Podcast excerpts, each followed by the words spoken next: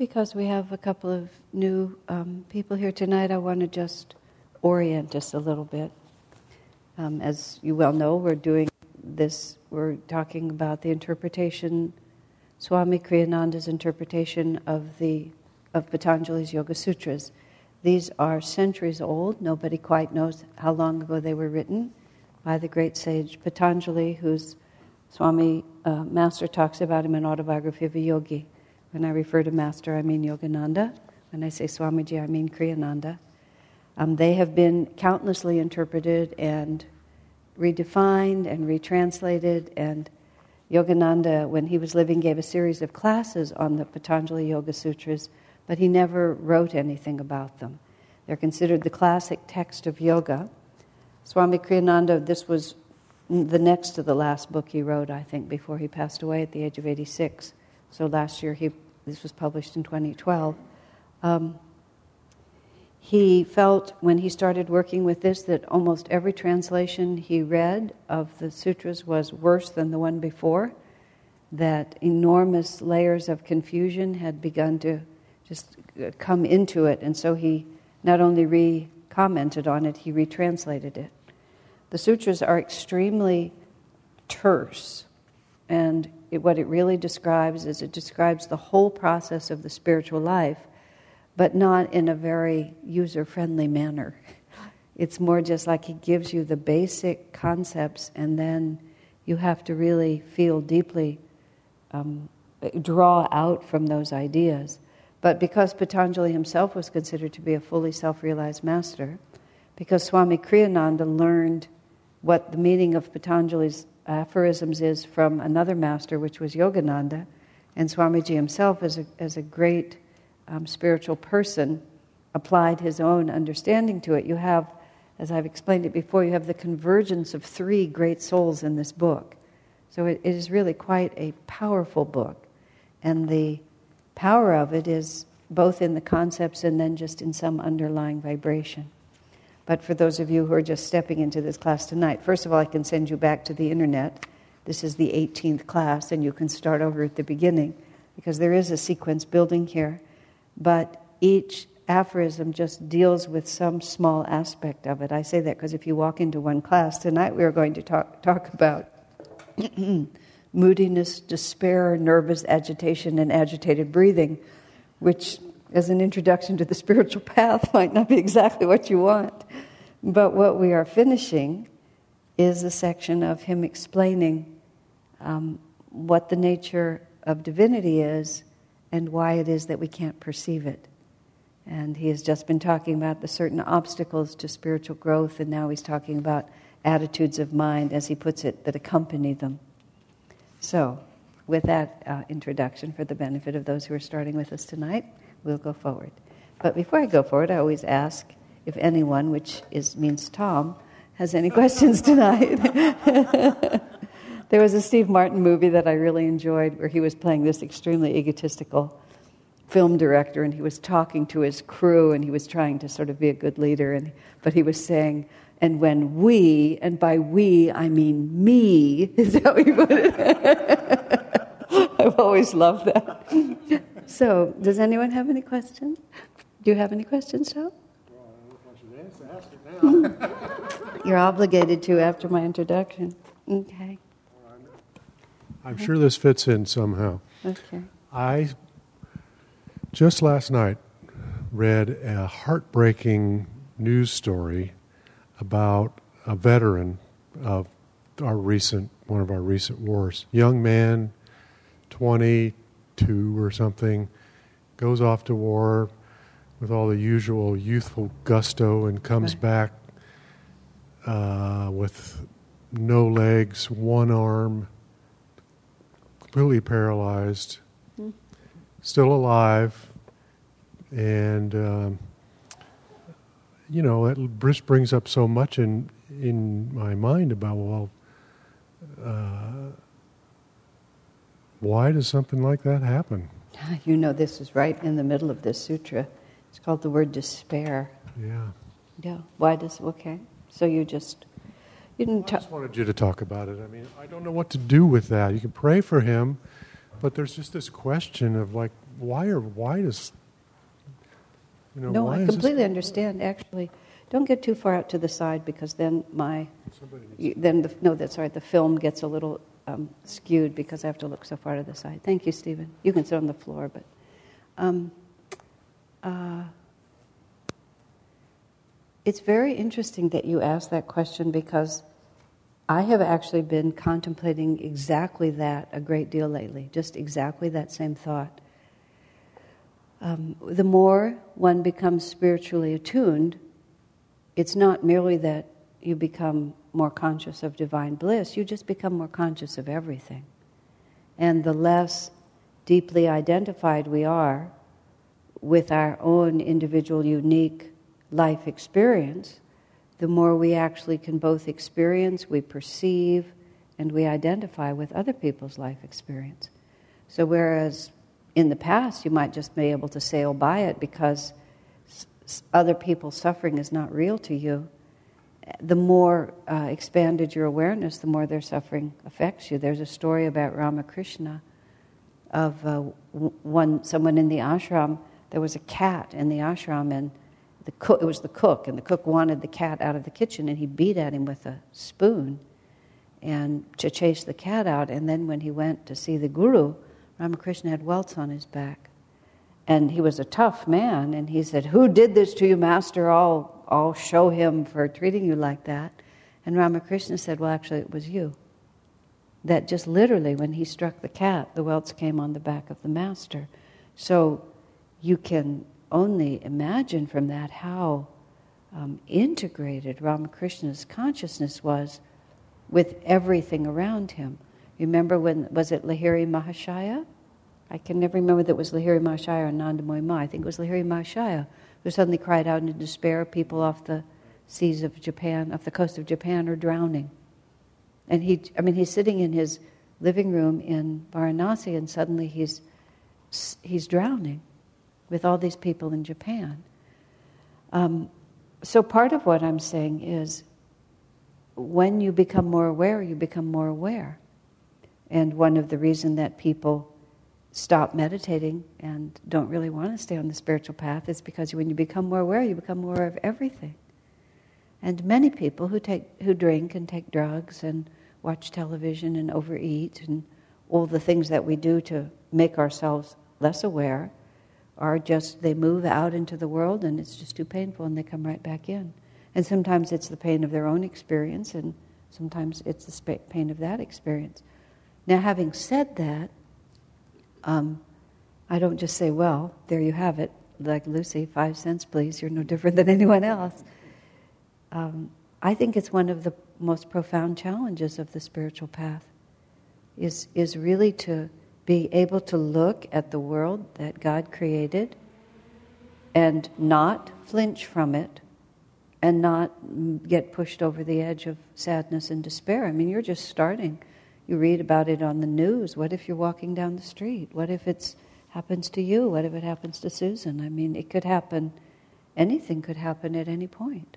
There's tragedies left, right, and center, and if it hasn't touched us personally, well, just wait a lifetime or two or wait till the end of this one. You know, it just does happen. And that's not cynical. See, that's the hard part. Sometimes people get upset with me. Don't talk so much about the unhappiness of life. Well, I feel like it's all of a piece. You can't shrink from any part of it. So it becomes um, a tremendous challenge to faith. And, and, and this is 100% right in the sutra that we're in right now, where it talks about accompanying the obstacles to spiritual life. And the obstacles we talked about last time dullness, disease, doubt, carelessness, backsliding, all of that. Accompanying these obstacles, once we and Swami explains allow our consciousness to, to fall to a lower level, then comes moodiness and despair, particularly. And you know, we think of moodiness as depression, but moodiness is also depression over the condition of the world. And you know, many people assume that as a persona. Their persona personas, you know, how can, when, you know, when they're dying in the Sudan, how can you possibly enjoy yourself in Palo Alto? And there's this sort of compelling urge that because suffering is somewhere, suffering must be everywhere. And there's a certain, you can persuade yourself of that. It's all about your level of consciousness. So, we have this vet. There's several challenging points to that. This is, this is something I learned when we would take Americans to India um, in 1987, 86. 86. Chidambar knows because he went with us. Yeah, he's, in 1986 was when we took our first uh, group of Americans to India. Our, we, my husband David and Durga and Vidura, our friends, four of us. I went on that first trip of the four leaders, only one of us had ever been to India, so it was a little bit of creative um, leading. But the fun of it was we were all in it together. And that was before uh, we had any work in India, and before almost no one at Ananda had ever been to India, even though we all had this relationship of samskars with that culture, a very deep level. But of course, especially then, India's been accelerating in its economic development, but that was 20, more, um, more than 25 years ago, or whatever it is. Um, and enormous poverty, just enormous poverty, and just pictures you've never seen before. We stayed in five star hotels because at that point there was nothing. There was five star and one star, so we stayed at the top. We're at the Oberoi Hotel in Calcutta, which, forgive my passion for luxury, is still my favorite hotel in the whole world. And we were up there, and people were in these gorgeous marble bathroom, incredibly gorgeous rooms. And you'd look out your window, and you could. We were there for several days. You could watch the family that lived on the sidewalk. So you became very well acquainted with the families that were living on the sidewalk down below your window, and then you'd go back into your air conditioned room and collapse on your pillows and go into your marble bathroom. This, like, none, none of us in America had ever stayed in any place like that. But I began to observe that people's, and then it was more than that, walking by the, walking by the Ganges, being besieged by um, beggars, besieged by uh, people selling trinkets who just, you know, were desperate for your money and just would, pardon, what's the word? And lepers and, you know, ba- people holding limp babies and just the whole thing. You, you have the picture. Third world, developing world, reality. And I observed that people were able to accept it or freak out. And it was like there was a lot of sort of, it was it tended to polarize a little bit according to a criteria that I only really became aware of after doing several pilgrimages.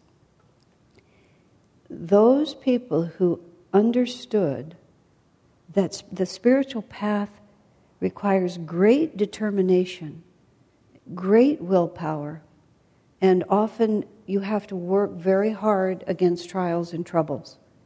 And I don't mean that they had a negative view of life at all, but they just understood that the spiritual life has a certain cost. And that, you know, I have, I'm trying now to work in the opposite direction from karmic, karmic patterns I've set up, and I'm going to have to pull hard against that. And not everything I've done in the past is going to bring me ease and fortune in the present. And so karmic trials are going to fall on me. And insofar as individuals have, have have had really understood that and overcome any sense of rebellion against that. And this is, I'm taking this right out of our sutra today, it's a right on question, which is to realize that, um, that the soul knows what it needs and that it's grateful for everything that happens to it. In other words, because I suffer, because difficult challenges come to me, I hesitate to use the word suffer because it sets up a certain mindset. It's not suffering that's positive. The, the positive thing is, wow, things don't always work according to my desires because I have past karma and I have things I have to learn. So I have to rise up and face challenges and I have to overcome obstacles. I can't just expect it to all open for me. And the, insofar as one has integrated into one's own life the understanding that this is a good thing, that even if it's difficult in the moment, that this is a really good thing. Because unless I am challenged to become more I, than I am, to believe in God on a deeper level, to have willpower and devotion and determination on a deeper level, I'll never grow. And so when we really accept that in our own lives, when you see other people going through that exact same experience, the first thought that comes to your mind is not, oh, that poor person, what an awful thing is happening to them. And all this anxiety and, and fear and nervousness about the challenge they're having to face. See, that's how the masters can just look at an, a person in an extremely difficult situation, and, and he doesn't rebel against it. He knows that, well, that's good. Look at that, that's good. Look at that man. You know, he's got a really tough life this time. What an opportunity he has. What a great chance to work out bad karma. My, my, my. He must have done something really tough. And you don't even mean that in a bad way. It's like now you really get to face it. And in the Festival of Light, the second stage in the Festival of Light is when this, the little bird rebels. God says, This is the reality of creation, this is your duty. But the little bird says, Hey, I have a better idea. And this is the second stage, and this is called the revolt. And it's, it's extremely, extremely important teaching, the revolt. Because the revolt says, oh, no, no, no, actually, all the teachings of the ages are not really true. I have an idea of how it really should work.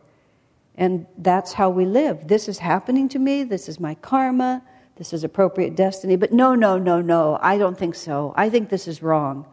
And, we, and instead of courageously embracing and stepping forward with enthusiasm into the challenge of the moment, we, re, we rebel against reality. And as long as you're rebelling against reality, then when you see reality, you're agitated and your breath gets agitated. You fall into a state of nervous agitation. So you see this vet, vet who either he did some really bad things in the past and it's catching up with him. I mean, what do you think happens to all those people who do really terrible things to others and then die without getting caught? What do you think happens to them? I mean, they don't just get away scot free. I mean, that's kind of a tough thing to say. And so, however, that karma does catch up with them. And but it's not like you think, "Oh, he must be an evil man." You just think, "Wow, look at that. He's really getting to face a really tough situation." You can always turn it positive. What a great opportunity for him to learn something he obviously didn't know. And so now he gets to learn it. If he's suffering, you can just take the long view, which is, well, maybe he's going to have to go down before he comes up. But he's, he's on what I repeat to myself also from Sunday service he's on the soul's long journey. And much, many of us don't have such dramatic karma, but pretty much everyone gets pushed to the wall. If you're not getting pushed to the wall, you need to put up more energy. I don't mean you have to suffer. I just mean you need to feel that you're not taking a free ride. That if it's not, if your life is not really, really happening for you, then you need to get a little more engaged in your life to make it happen for you. And sometimes I, I like it as a challenge to just look right into hard situations. Instead of getting afraid of it, I just I try to look right at it. Try to say, I saw a man today who was enormously fat, so fat you rarely see such a person actually walking. And I was wondering if perhaps he used to be fatter, and now because he's of this size, he can walk around. But he had a very nice face, and you could see the anguish in his eyes because, as someone said to me, there are many sins worse than overeating, but if, if, your, if your sin, so to speak, if your delusion is overeating, everybody knows it. Because he walks around in this huge body. I mean, he could be a murderer and you wouldn't know it, but this man walks around in this huge body. And I just tried to just like really greet him and not just shrink away or not look at him as a freak because he was so big he was like a freak. But I, I thought to myself, look at you, you're actually out on the street. You know, I was commending him for being out on the street. You can turn every situation positive if you try. Well, this man is now getting the opportunity to learn really tough lessons, and he will have a choice. He can go into despair which is what accompanies obstacles to spiritual growth. And despair often ends in suicide. And despair ends in suicide because people do not know that at the heart of everything there is God's own good truth. So when you or I also flinch at someone else's karma, that's as much a sign of our lack of faith in God as when we flinch at our own. That's why I was saying I began to see on those pilgrimage trips when people were confronted with developing world realities that we don't see if you only live in America and don't leave the Western, the economic zone. Um, when you panic at the sight of that, you're really panicking on a, it's, it's a metaphysical question you're panicking over. Is karma fair? Is everyone really a child of God? Is, is the divinity really looking after everyone? Is there hope for all souls? And really, is their situation so bad merely because it's different than mine? What's so great about the way we live in the West? I mean, one of my very westernized Indian friends said he would never live in America, ever. He's, and this was, these were his words. No matter how much you people have, you are never satisfied. And I had to think, whoa, that's a pretty true statement, isn't it? I mean, he just looked, and he, he was a, had, he did business with Americans all the time. And he was like more Western than I am in certain ways, but he wasn't Western in that way. And he just watched it and he just, just shook his head. What is wrong with you people? So, who's to say? That's the other side of it. Who's to say? I think it's good karma to have a full belly and to not have to struggle like that. But he, Swami says in here, even if you starve to death, you know, look at, I mean, just think of it just very simply like this. I've been reading this book, which I, I probably don't know how much more of it I can stand, which is about Wall Street and about the derivatives market and all that happened. Whoa, greed and disregard for human welfare on a scale that you can hardly imagine. And nobody would look at those jet setting wealthy people as having bad karma, but I'm scared for them. Where are they going to be next? What's going to happen next? Swami mentions that in here. Maybe you were a greedy investor and you had that life and you just ruined people. So, so it's hard to say what the reality of anything is. So we have to, and Swami puts in here again, you know, we have to think in terms of reincarnation. That this is just the flow and this is what's going to happen. And we think of a life as such a long time, but I'm not that old, but I'm old enough to realize how very short a life is, really. And even though you th- think when it's happening, it's never going to end. Swamiji said the reason we think hell is eternal is because when we're suffering, we think it's never going to end. But it always ends. I remember when a friend of mine was going through, I mean, his, it was the most dramatic karma of the year award by just like miles and miles. It was just terrible, everything in his life. His wife was dying and he was losing all his money and his reputation. Everything was just a mess. It was terrible. And he said to Swamiji, you know, just like, what? What can I even, how can I even think about this? And Swami said the only thing he could think of to say to him was, all karma ends. Meaning that even though you think it'll never end, it will. And of course, it did. And everything went on. And sometimes when you're looking at someone, it's just, it's an illusion of time. And he, he, he's not crippled. I mean, he might be crippled in his consciousness, but he isn't really crippled. I had that experience when I was giving a Sunday service at Ananda Village, and there was, the, there was such an unusual energy right back there at the back left rows. And when I finished the service, I was walking out, and there were, th- there were two rows of um, what is whatever the politically correct term is, but me- people of not normal minds, that um, mentally deficient. And it was, I think it was just like a field trip. They were going and visiting different interesting places. But it was so interesting to me because there was such a distinctly different vibration in that corner of the room.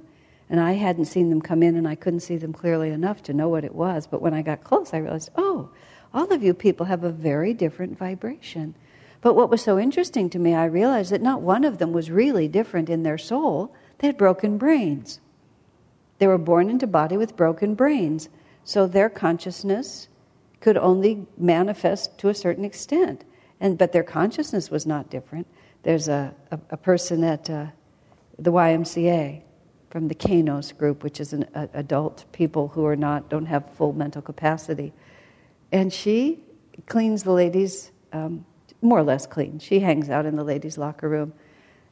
And her, she has this voice which is the epitome of thwarted entitlement. That's the sound of her voice. Her voice is always talking, or even if it's not the subject, but the sound of her voice is always that she deserves a lot more than she ever gets of positive things, that somehow the world never really recognizes her worth and gives her what she really needs and really deserves. And she, in a very loud voice, she makes sure that the whole locker room is aware of that pretty much on a steady basis. And I asked myself, did she develop that attitude after she was born into the body where the brain didn't work? Or did she get the brain that didn't work because she just had such an attitude of that? So now she just gets to play it out farther and farther. So it's you can be helpful to people because it's no it's no bigger a delusion. I mean also this sense of delicacy that we have. Oh, Oh, this man doesn't have a leg. Oh, he doesn't have an arm. Oh, we're just so nervous about this. Eh, what difference does it make? His soul is just the same. And he's got some tough karma. You know, it's, it's um, a friend of mine once became ill. It was very interesting to watch how all the relatives related to the illness. Um, you know, it was an unpleasant illness. She required a lot of personal help. And, you know, some of her friends and relatives just moved right into it. You know, they weren't afraid to touch her, they weren't afraid to be close to her, they weren't afraid to lift her in and out of bed. They just did whatever was needed. Others kind of huddled, you know, off in the corner. And they would sort of watch and, can I bring you a glass of water? You know, like that. But it's just like, why be afraid of it? Just move right into it. And the extent to which you are afraid of it, you're talking about yourself. You're talking about your relationship with God. That's why people take care of lepers. Because you're just moving right into that fear. You're moving right into that aversion. You just walk right up close to it. And so it's very just watch yourself. What do you shrink from? Why do I shrink from this? What, what, what about this frightens me? And what does that tell me about me? It doesn't mean that you can't weep, because uh, compassion is different than fear. I, I know Chidambar will remember this. Maybe you remember it, Tom, too, some of the others in Varanasi when we would go into the old part of the city, because we went back to these places after several years, and we were 30 Americans, and we were a very conspicuous group. In fact, once we got separated from one another, and I said, I wonder where Durga is. And some total stranger, this little child, says, Oh, she's already gotten on the bus. I said, How did you know? And well, everybody in the market knows Durga, you know, because they all knew us. Durga being American, even though she had that name. But there was a beggar in that market who was nothing but a torso. You know, your body can get down to a torso. He, he had arms, he didn't have legs. He was, a, he was a tiny, tiny person, head and just this part of his torso and arms. So he was on this little thing with wheels that he would push along with his hands. Did he have hands? I think he, yeah, he I think he had hands. And he was about this high off the ground. And, you know, we were helping everybody we could help, especially in those early trips. And he would hang out sort of at the, the same place. We would, we forgot to give him money, most of us. He had such the most beautiful smile, the most radiant countenance that it would just be like, oh, hello, so nice to see you. You know, we come every year, it's nice to see you again. And we'd just go off to the bus, and somebody would think, did you give him money? I mean, it didn't even cross our minds. But of course, that's why he was there. But you see one example of a person like that, you realize, oh, it's always a choice, isn't it? It's always a choice. You think circumstances are dictating it, but it's not. It's always a choice. And somebody's making, pardon me, he, yeah, he, that man, either he was a saint before he started or he, he took it in the right way. Whatever it was that was, yeah, he was a saintly man. You felt blessed just walking by him. He was, he was at your ankles. Imagine living that close to the ground in the city of Varanasi and that close to everyone's feet. I mean, can't have been pleasant, but he, was, he had just transcended it. And those are the examples you have to keep in mind. And this man is either really, it's really payback time for him, which is, hooray, look, he must have felt great remorse because it's really hitting him hard right now. And now he gets to learn. Or look at this man, he gets to become a saint. It's, it's just all in how you turn it. Okay? And just to touch this, because this is really right out of what we've been saying, um, moodiness, first, is what he talked about. Moodiness is a temptation of Satan. And moodiness is when the sort of calm equanimity, which is our true nature, just gets sucked into one thing or another. We tend to think of moodiness as a state of sadness and personal despair. But Swamiji also just talks about it. It's a level of consciousness, the way we're talking about it now, from a certain perspective where I am separate from you and all of us are separate from creation, and God is nice to him, but he's not nice to any of the rest of us. That's a certain level of consciousness, and a whole set of delusions will follow from that. And moodiness is one of them because, you know, there's, uh, we just don't know what's happening. We have a reason to be sad. Everything affirms our anger, our despair. And Swamiji says you can't reason yourself out of it because once you're in that attitude, you just, everything supports it. Everything that you think of supports it. All the you have this long list of all the things that everybody ever said that was bad, and all this long list of all the terrible things that happen in the world. And anybody who's standing in that, it's not a joke, but they just spin and spin and spin and spin. And Swami just says the only way to do it is to lift your consciousness conscientiously to the spiritual eye. It's sort of like part of what the satanic, and he uses that word, moods are from Satan. Part of the satanic delusion is that the mood itself persuades you that you have to take it seriously, that you can't dismiss it. I mean, it, haven't you noticed that when people sort of get into those moods, they, they kind of get mad at you if you try to take them out of it. And there is a certain, and he, he say, says it straight out, Swami doesn't mince words, there's a certain enjoyment in it.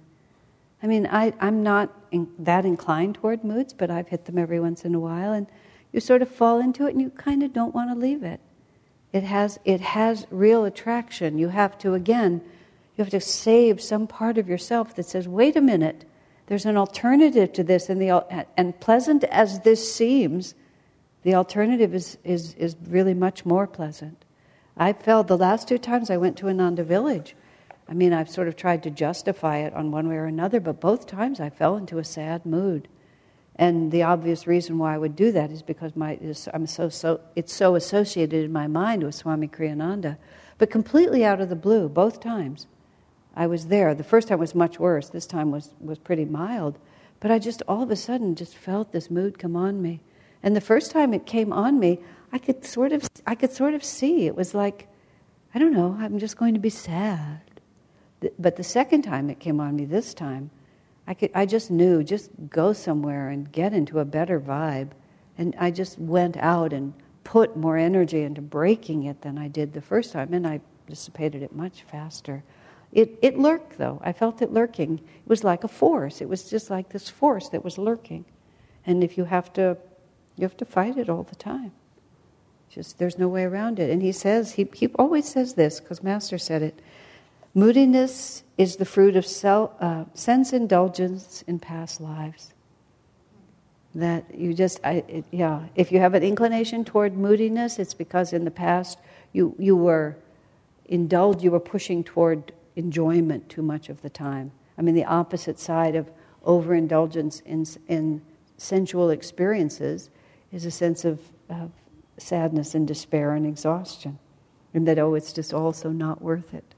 You know, that's sort of the libertine's lament into his beer at the end, you know? It's like, it's just, what is it all worth after all, you know? And somehow or another, that's how you pay that back. I mean, you, you cannot break, you just cannot break the laws of the divine and then just sneak right through and think it's never going to catch up with you. You just there there are we're made a certain way, and if we work against our own divinity, that's the problem with the revolt. That's really the big problem with the revolt, is it doesn't work. If the revolt worked, we could all do it. We could all just say, I'm just going to declare this is pleasurable, this feels good, the short term satisfaction of this is marvelous, the egoic pleasure of this is terrific. You know, this makes me feel really comfortable, and then just live that way. But that's where all the masters say to us look at the fruits. That was Jesus' simple advice. What are the fruits of this way of living? Somebody asked me, you know, about using drugs to have spiritual experiences. And uh, because some of us grew up in that culture, we know I had this, I'll tell you a very funny experience. At the Ananda Meditation Retreat just recently, just in the last few days, somebody just looked us up on the internet and came up there to have a retreat. His idea of a retreat was not exactly ours. He got high on drugs and then went and lay down in the temple and put on his boombox, and it was just, it was not at all what they wanted at the meditation retreat, right? So staff members had to speak to him about this. He was just, you know, we're not really criticizing your path, it's just you're in the wrong place, my friend. So um, he was one of those people who made a big distinction between drugs and mushrooms. Exactly, right?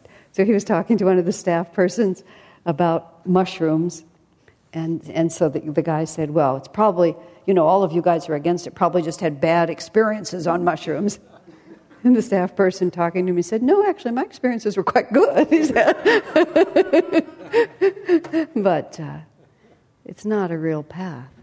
It's not a path for me now. But the problem with it, you see, is it, with, with using mind altering substances as a substitute for actual sadhana, is because you begin to define the path in terms of what you can get and how quickly and easily you can get it. And that's the problem. I mean, of course, there's a whole lot of other problems, such as it wreaks havoc on your brain, but that's something else. But it wreaks havoc on your attitude because you begin to think that the spiritual path is about what I can get, how fast and easily I can get it. And look, I'm having these great experiences. That must mean I'm spiritual. Well, no, not exactly. That's not the definition. But you see, moodiness comes from breaking these laws. You just go out there and try to take and try to take, take sensual experiences, be irresponsible in the use of your own energy and your own attitudes, or you um, drink, or whatever the things that you do. Just sooner or later, the, the sheer impossible, impossibility of finding true satisfaction through that path causes your energy to begin to sink. And the, the effort to have a high all the time, however you're going to get it, leads to its inevitable opposite, which is the inclination to have a, a low all the time. And though that's what Swamiji says, and you have to just say, well, if I have an inclination this way, it's a battle I have to fight. This is the same question as the poor vet without his arms. Here I am, here my friend is. And you know, it, it's brain chemistry, but karma causes brain chemistry. I mean, how did your brain get chemicalized in that way? There was a, point before that point. And so we just have to keep working against it. And it's not always a fast battle, and, but what choice do we have? Because, as I was saying on Sunday, it's always now. And if you don't fight the battle now, you get to fight it later. A friend of mine who had a very short lived marriage described his wife as having two attitudes. And he said, These are her words my way now or my way later. He said, That was basically her attitude, which I've always loved because that's like karmic retribution now or karmic retribution later. There's no third option there. So we can take it really seriously, or we can, I mean, we, we can take it, and then this is the next point, leads to despair if we just become completely defeated by the circumstances of our lives, and Swami mentions even to the point of suicide, then all we have to do, all that we get for that effort, is we just get to keep coming back.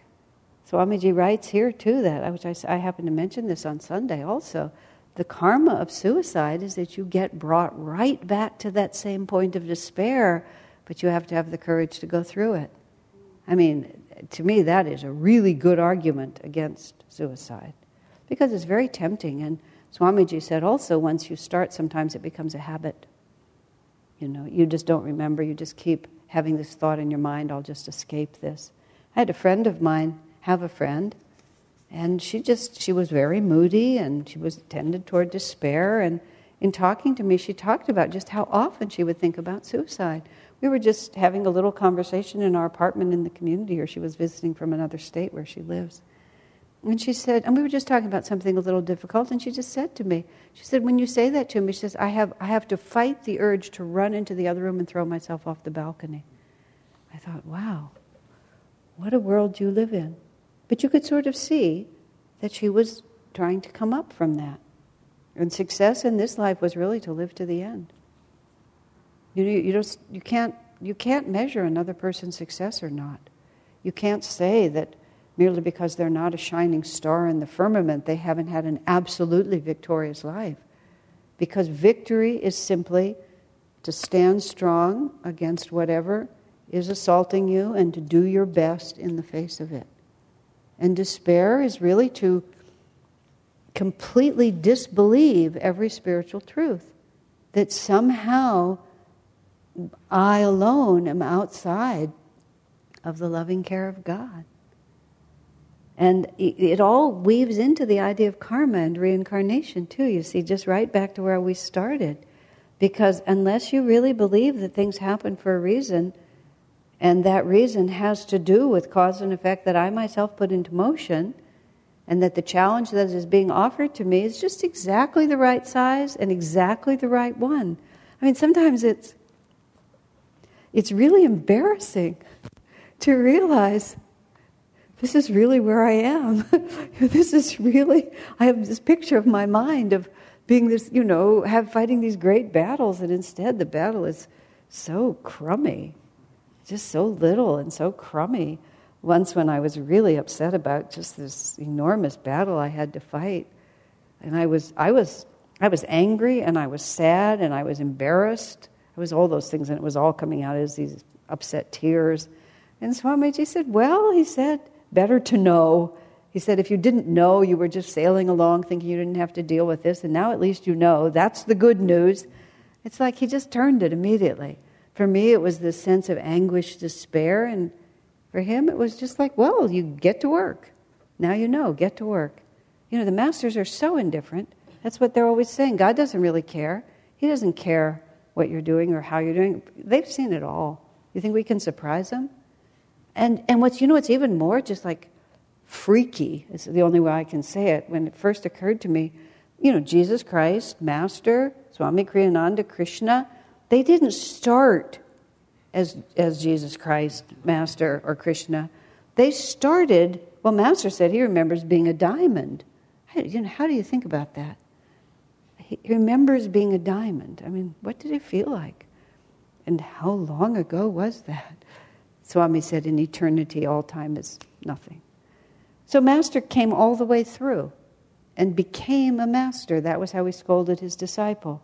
When the disciple, he was urging a task upon his disciple, and the disciple said, Well, you can do it, Master, you're a master. And Yogananda became very, very powerful. What do you think made me a master?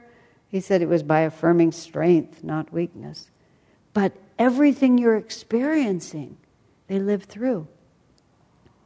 I mean, they don't, they don't just empathize, they remember. Isn't that just like amazing?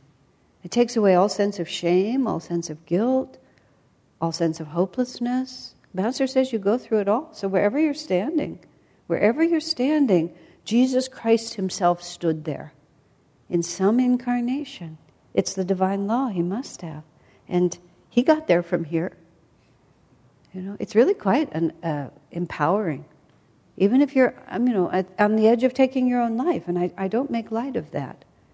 If you're, even if you're right at that edge, even if you do take your own life, Jesus Christ stood there. He had to. Master said, You don't learn except by going through it. I mean, it's just so, all of that just bo- literally boggles the mind. It makes you understand, you think of it as a, a facade when Master had that great samadhi in 1948, when he, for three days, I think it was, he was in this cosmic state of consciousness and he was talking to Divine Mother. And, and he was, she was, this is how he described it, she was taking him all over the cosmos.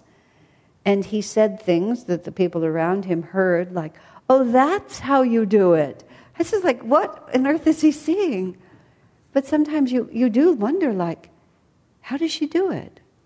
how does she really run all of these different realities? And I was so charmed by the fact that Master was delighted to have it explained to him, or at least was playing out that uh, lila for us. Isn't that interesting? But all of that is, you know, our moodiness, our despair, and then he talks about nervous agitation, agitated breathing, all of these things. We fall into these states of consciousness because of our past karma. And the only way to escape them is courageously right through the middle. Because the obstacles bring with them these states of mind. And, and you just begin to see it. This is where when I started with the Patanjali, this is where I was starting with it. Gosh, it just takes the whole path, it strips it right down to the skeleton. And all of the complexity that we lay on top of it, Patanjali just takes it all away. It's just straight. These are the obstacles, these are the problems that come with it, these are your enemies. Swami says, change your consciousness. I love that. I wrote, a, I wrote this letter once. I think Swami was talking about me when he did this, but I wrote a, a letter of advice, which, those that I was publishing. It was about fear, how to face your fears. Truthfully, when I read it over, it wasn't a very good letter, but uh, it was way too convoluted. But I believe that was what Swami was referring to because he made some mention about somebody wrote this long piece of advice about fear, how to face your fears. He said, I don't have any fears. Just like that. I don't know what the letter was about. He said, I don't have any fears. And I think he was responding, as I said when I reread it recently, I could see exactly what he was responding to. Don't give the subject so much energy. Just look fear in the face, as Sri Yukteswar said, and just banish it forever. Don't let Satan draw you into this long conversation about it. Don't let him persuade you that it's so difficult. As he just says, just raise your consciousness, then it goes away. Five minutes, that's all it takes. Immediately you want to say, no, no, it takes more than that for me.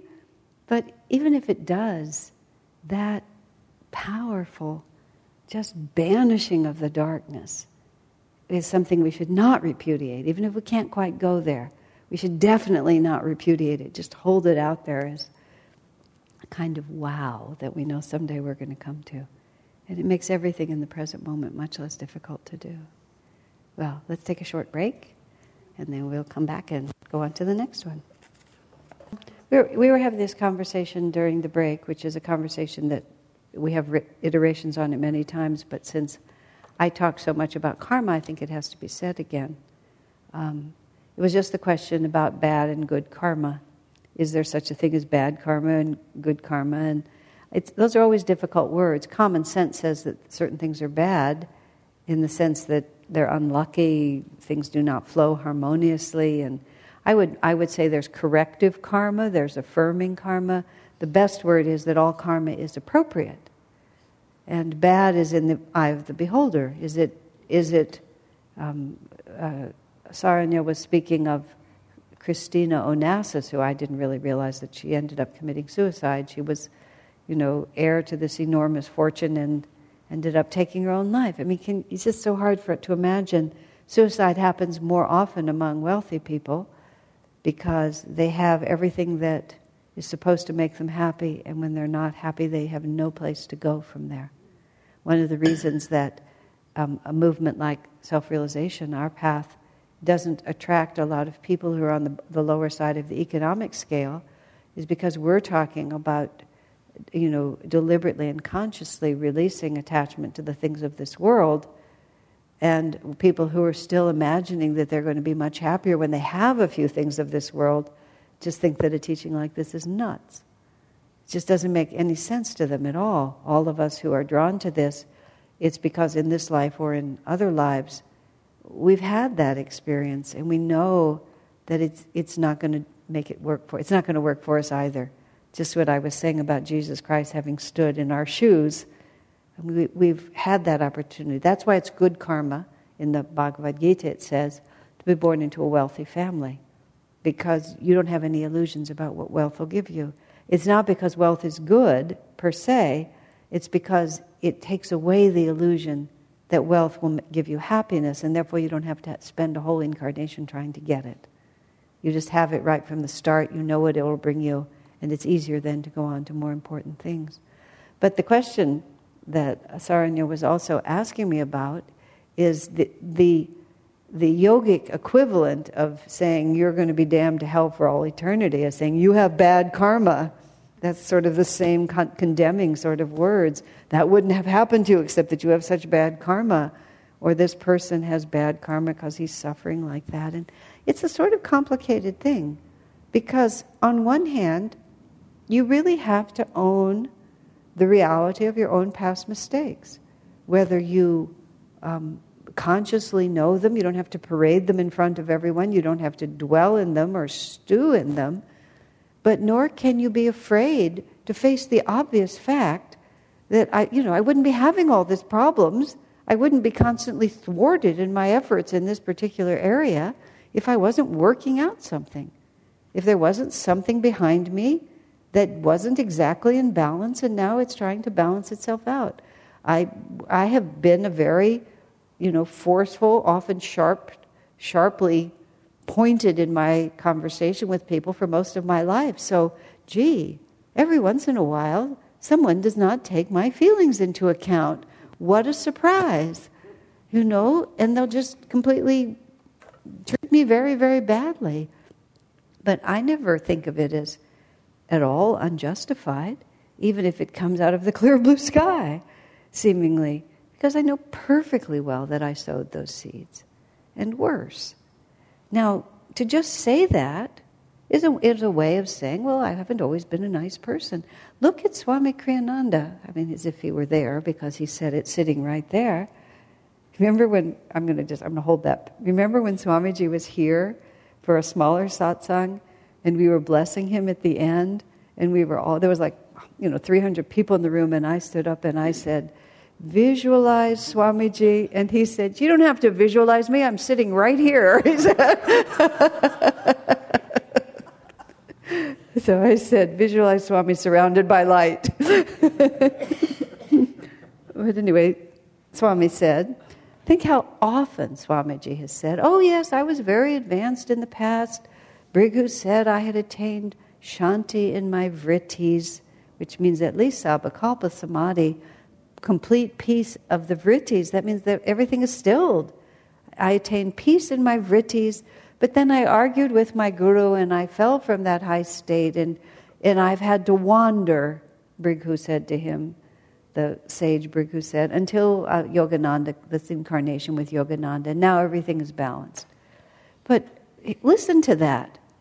You know, I, I was very, very advanced spiritually, and then I defied, I argued with my guru, and I was just thrown off course, and I wandered for incarnations. It's like, and somebody says, Oh, I don't want someone to know, you know, that I missed my Kriyas last night in bed. I, I just watched a video. It's like,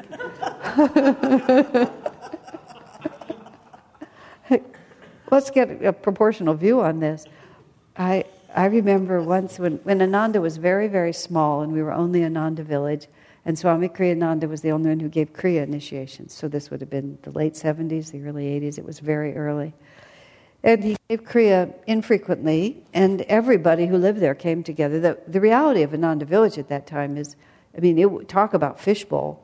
I mean, we all lived there in, in very close proximity to each other. We, could, we knew everybody who lived there. Nobody had automobiles for the most part. I mean, we always knew where each other was. There was no margin. Here in Palo Alto, you can drive off the property and nobody has any idea where you are. There it was like that. So there was a Kriya, and one man didn't come. The next morning, Swamiji said, you know, call him and find out why he didn't come on Swami's behalf. I called him up. Did I? Could I have phoned him? We didn't have telephones. How could I have called him? So I must have gone to see him. I said, Swami asked why you weren't at the Kriya last night. He said, I just didn't feel like bowing down to the gurus. Perfectly honest answer. I went back and reported it to Swami. Swami said, I can understand that. Just like that, just as easy as can be. Okay, you know, it wasn't like the best decision in the world, but I can understand it. That was before he wrote the festival, but you were in the stage of revolt. I get that. It just takes you nowhere. Because it's bad enough, this is how I think about it, it's bad enough that in this life, or yesterday, or this morning, or a thousand years ago, you set all this dissonant energy in motion. Let's not also be ashamed of it. Because being ashamed of it, you see, is an entirely different problem. One is just the impartial working out of karma. I was idiotic. It seemed like a good idea at the time. It was a really bad idea. I'm glad I'm not that stupid anymore. That's just a fact. I had Shanti in my vrittis and I argued with my guru, and so I wandered for several thousand years until I met Yogananda. It's not a pretty story, but well, if that's the story, that's the story. What can we say? If we say, Oh, I had Shanti in my vrittis and I argued with my guru, and now I dare not hold my head up. And then you have like a whole second. Pardon me? It's so hard. Did you all hear Daiva at Spiritual Renewal? He gave us a new. he was talking about coming out of a long meditation. I think this was from Michael Gornick, actually. And they were just so blissful from this long meditation. And then Diva started talking about some conditions of his life, and Michael said, Let the whining begin. just like that. and that's, there you are. Karma is always appropriate. You can it's okay to complain as long as you know you're just complaining. Swamiji often would make fun of wrong attitudes. We it was so often we would just play with wrong attitudes. Oh, there's no bananas left in the house. What will I do without a banana? You know, you just go really hard and to the place that you might be tempted to go seriously so that when it's going to happen seriously, you don't go there. There was a woman friend of mine, bless her soul. She had a very, very romantic attitude toward life. very romantic. Swami actually sang all of ah, sweet mystery of life to her, you know, but he sang it just like way over the top, you know, just like making such a mockery out of it. That was that the song, or maybe it was some other more schmaltzy song, because that's rather pretty. But just some schmaltzy love song. He sang the whole song, not to her, not as if it was a romantic song, but just sang it in such a way that if you'd ever allowed yourself, even for a second, to go into the mood of that song, you would never touch it again. Because just carry it on like what, and it's a, it's a good thing to do when you're upbeat to, to mimic an attitude that when you're a little lower down, you might actually do seriously, so that you can hear it, what it really sounds like. You know, because all karma is appropriate, whatever comes to us.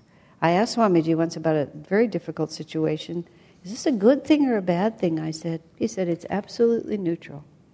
Whether it becomes good or bad is entirely depends on what you do with it from this point forward.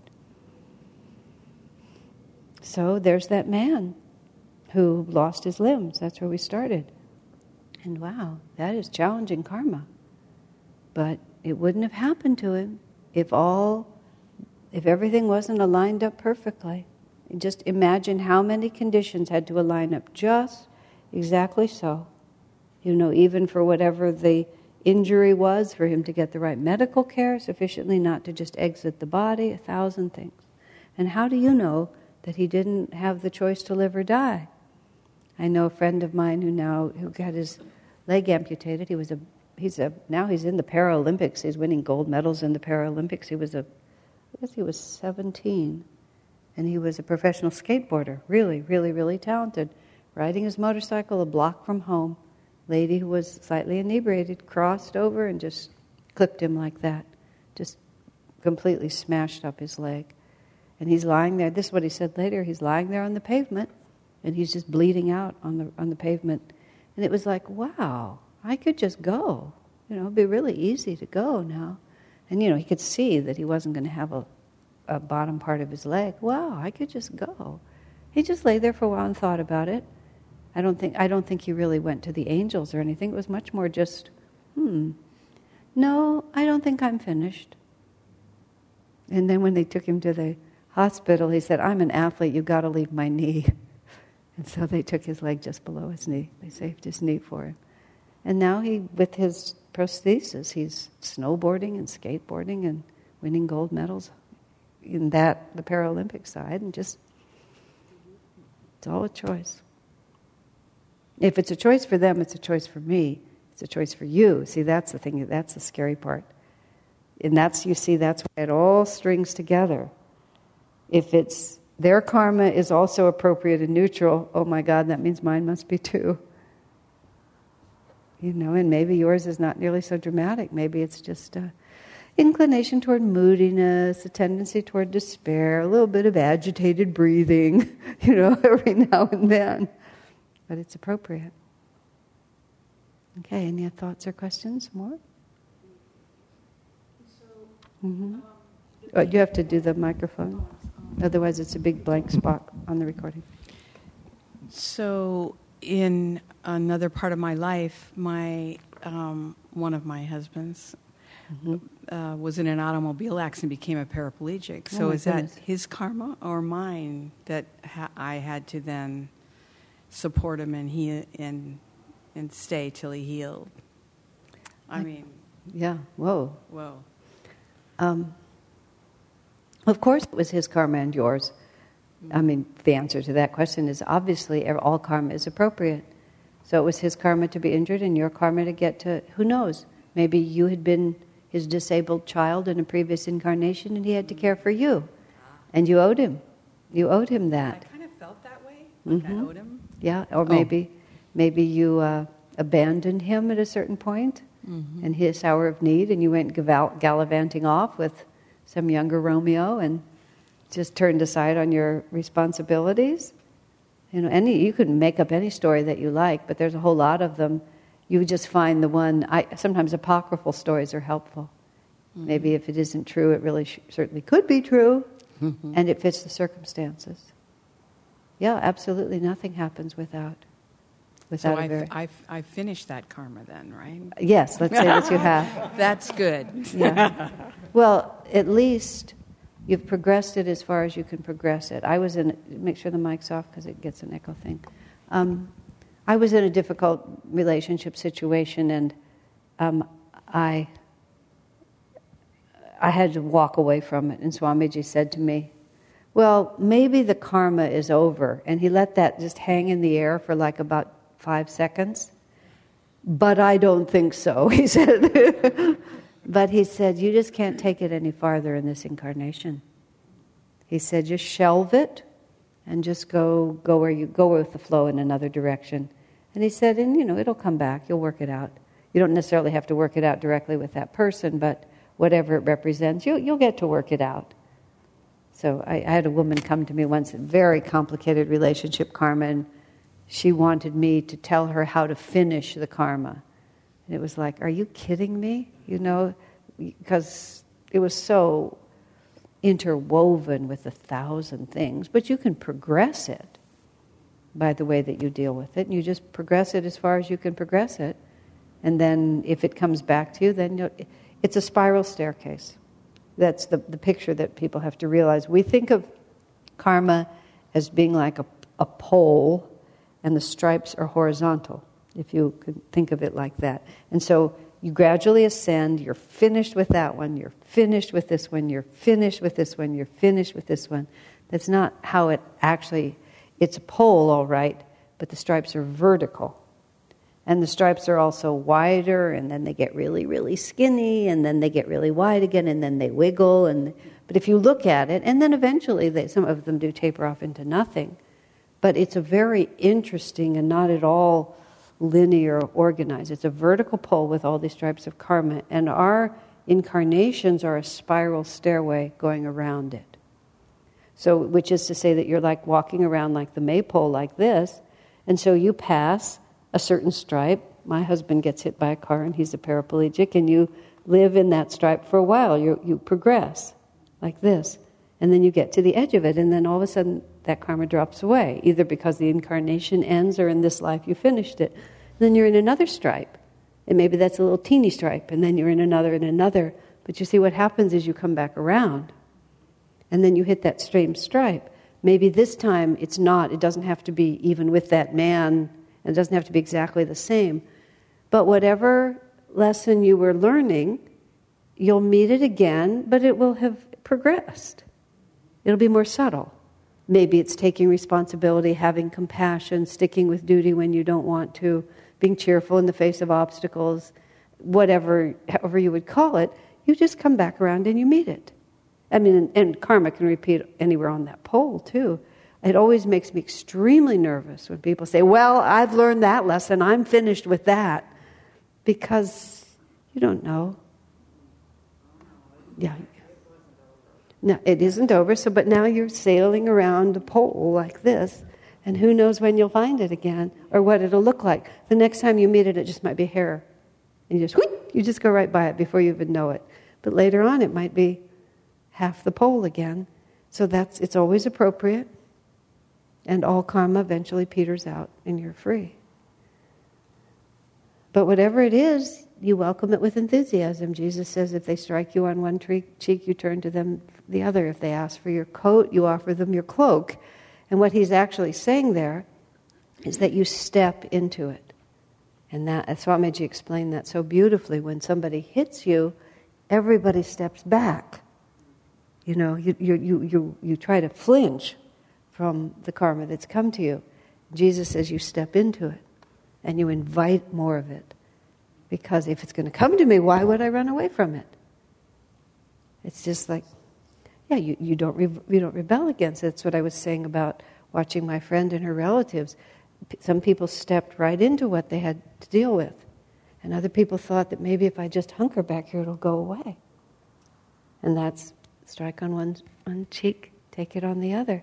And even Jesus in his own life, when they tell the fabulous story of him being in the Garden of Gethsemane and the Roman cohort comes to arrest him, and he knows what's about to happen. His disciples are shocked, but he knows what's coming.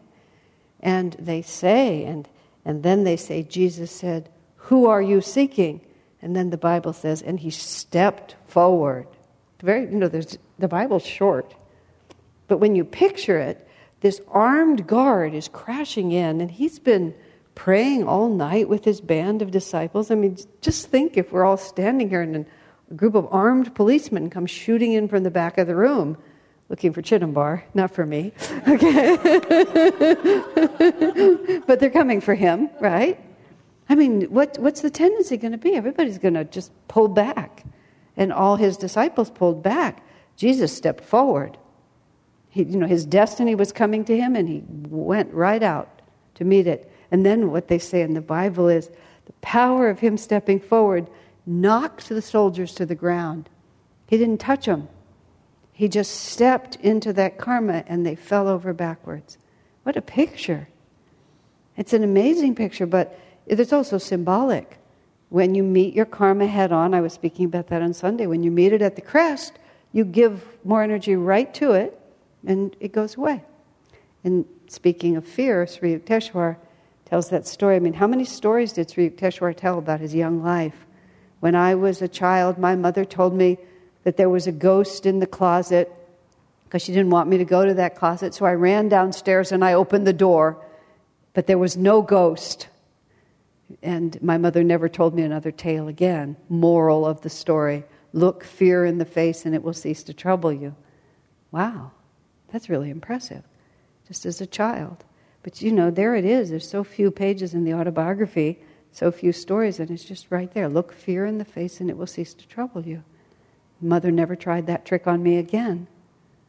So even if you contemplate that man, the paraplegia, the things that you had to face, the extent to which we say, Oh God, no, no, never again, you may say, Well, if we can work this out some other way, that would be nice. It's perfectly fair to have an opinion. I mean, that's, you need to be honest. But you can't dictate because you don't know what's appropriate. If there's more to learn, well, maybe I'll learn it. I remember one friend who had to deal with a very annoying person who was in the habit of repeating himself really often and so, somewhat tedious in his manner. And every time he became tedious and repetitious, she would just say, Well, I guess there's something about this that I haven't learned yet. She would just settle in. Just try to just rest in the heart, just settle in. I guess there's something I haven't learned yet. If it's happening to you, you can be pretty darn certain that there's something in it for you, or else it wouldn't be happening to you. It would just go away. Somebody, how can you tell what your what your dharma is? Someone asked. Swami said, "Well, if it needs doing and you're next in line, that's all the energy he gave to that. if it comes to you, you can count on it." Well, any other questions or thoughts before we call it a night? We made it all the way through 131. So tomorrow is, no, there's no tomorrow. I'm going to be out of town for three weeks. So the next, um, for three Tuesdays. Is that right? so it's the last Tuesday in September? That would be the next one. Yeah.